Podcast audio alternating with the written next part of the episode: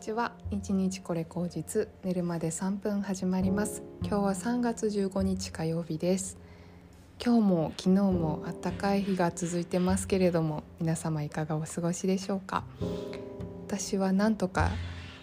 隣が工事中なんですけどなんとかあのー、工事の音に耐えながらもやっております。えーと、やっぱり工事が多いとかそういうこともあるのかなんかこう最近ずっと家にいてもモヤモヤがあってなんかそのことを正直に昨日あの私のコーチングをしてくださるコーチの方に話してみたら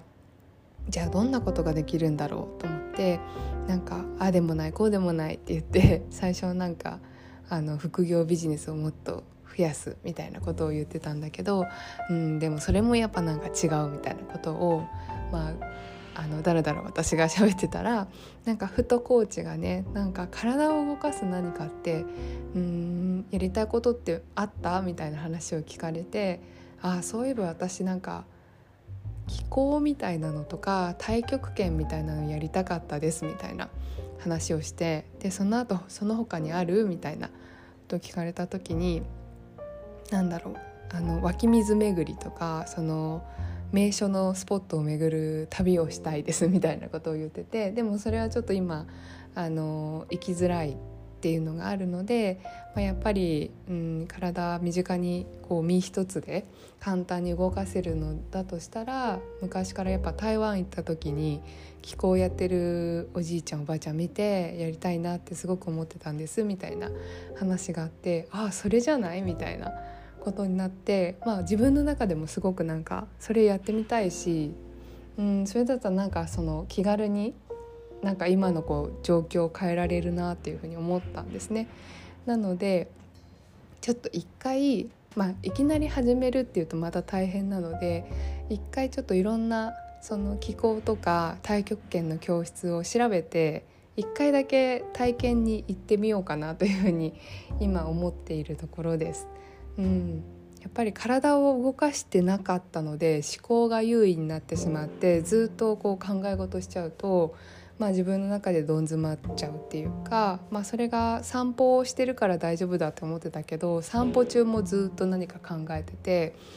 なんだろうな脳みそのスイッチをオフする時間が全くないことが結構自分にとっては今集まっている感じがしてたのかなみたいな話を昨日コーチとしてですね。なんか本当に納得感があって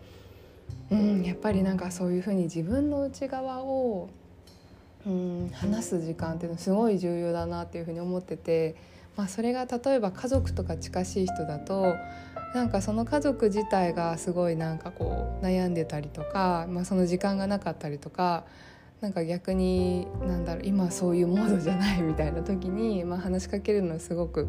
難しいけどもともとやっぱりコーチとかそういうふうに聞いてくれるっていう存在が前提にあるとやっぱりすごく自分の心の内を話しやすいし、うん、聞いてくれるっていう安心感もあるからすごくあのいいなっていうふうに昨日思ったんですね。うん、やっぱ家族と何でも分かり合えるっていうのは結構難しいことだと思うしタイミングもあると思うんですよね。なんか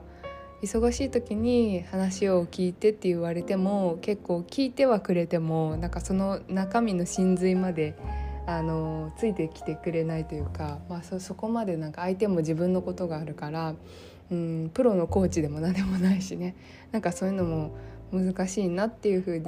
思うんでやっぱりなんかそうやってあの聞いてくれる人と話す時間っていうのは結構大事かなっていうふうに昨日